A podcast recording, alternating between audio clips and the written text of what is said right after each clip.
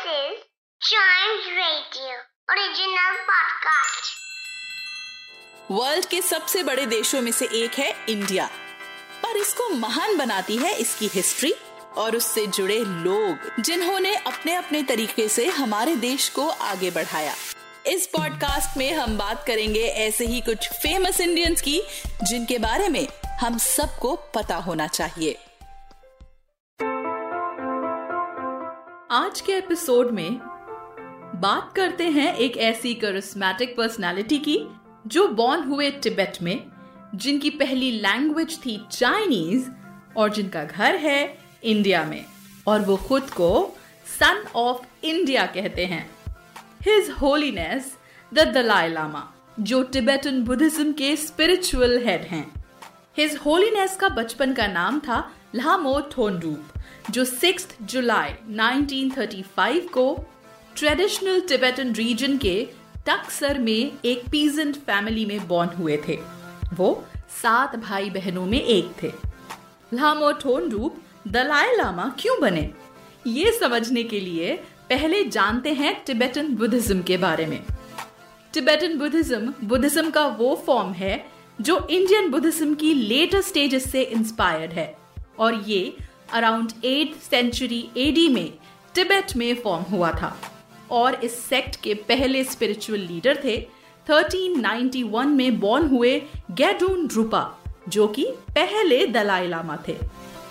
उनके देहांत के बाद से टिबेटन स्पिरिचुअल लीडर्स अपने ड्रीम विजन्स की और कुछ साइंस की हेल्प से उनके रीइंकारनेशन को ढूंढते हैं। और उन्हें दलाई लामा की पोजीशन दी जाती है। कभी कभी नए दलाई लामा को ढूँढने में कई साल भी लग जाते हैं। तो ये पता कैसे चला कि लामो ठोंडूप ही दलाई लामा है?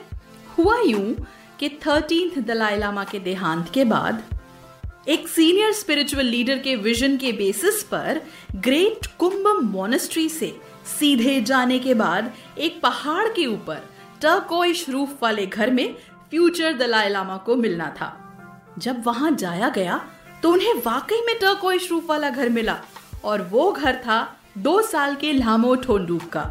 तो इस तरह टिबेटन लीडर्स के कैलकुलेशंस के बेसिस पर लामो ठोंडूप को दलाई लामा के थर्टींथ रीइंकारनेशन की तरह पहचाना गया और 1939 में उन्हें फोर्टींथ दलाई लामा डिक्लेयर कर दिया गया और उनका नाम रखा गया थुप टेन ग्यात्सो। तब उनकी उम्र थी चार साल। उसके बाद वो लहासा के पोटाला पैलेस में रहने लगे और 1940 में हुई उनकी एंथ्रोनमेंट सेरेमनी। दलाई लामा बनने के बाद शुरू हुई हिज होलीनेस की रिलीजियस एजुकेशन। इसी दौरान टिबेटन मंक्स की गाइडेंस में होली टेक्स्ट के साथ साथ उन्होंने आउटसाइड वर्ल्ड की पढ़ाई भी शुरू की। 11 साल की उम्र में वो मिले ऑस्ट्रियन माउंटेनियर हेनरिच हैरर से। जो उनके वीडियोग्राफर बने और उन्हें लासा से बाहर के बारे में बताने में काफ़ी इन्वॉल्व रहे। फाइनली 1959 में 24 इयर्स की एज में उन्हें मिली लाहरम्पा डिग्री जो बुद्धिस्ट फिलोसफी में हाईएस्ट डिग्री होती है।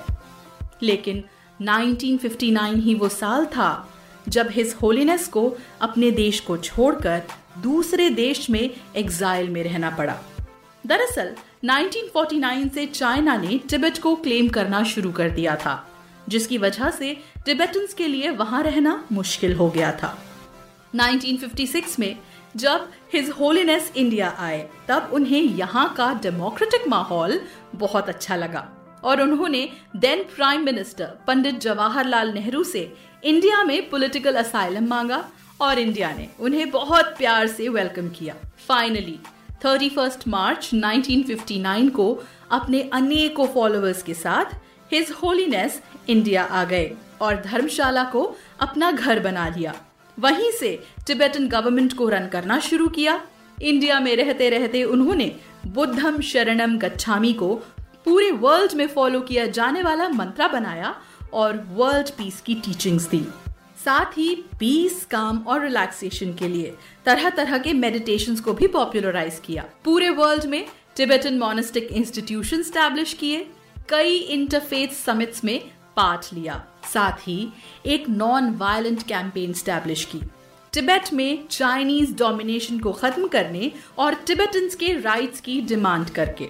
उनके इस नॉन वायलेंट कैंपेन के लिए 1989 में उन्हें दिया गया Nobel peace prize his holiness ने कई अलग अलग इश्यूज़ और टॉपिक्स पर भी अपनी राय दी.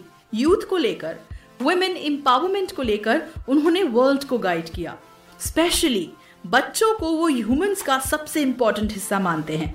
बच्चों के बारे में उनका मानना है कि अगर उन्हें छोटी उम्र से ही मेडिटेशन सिखाया जाए तो इस वर्ल्ड में कहीं भी वायलेंस नहीं होगी.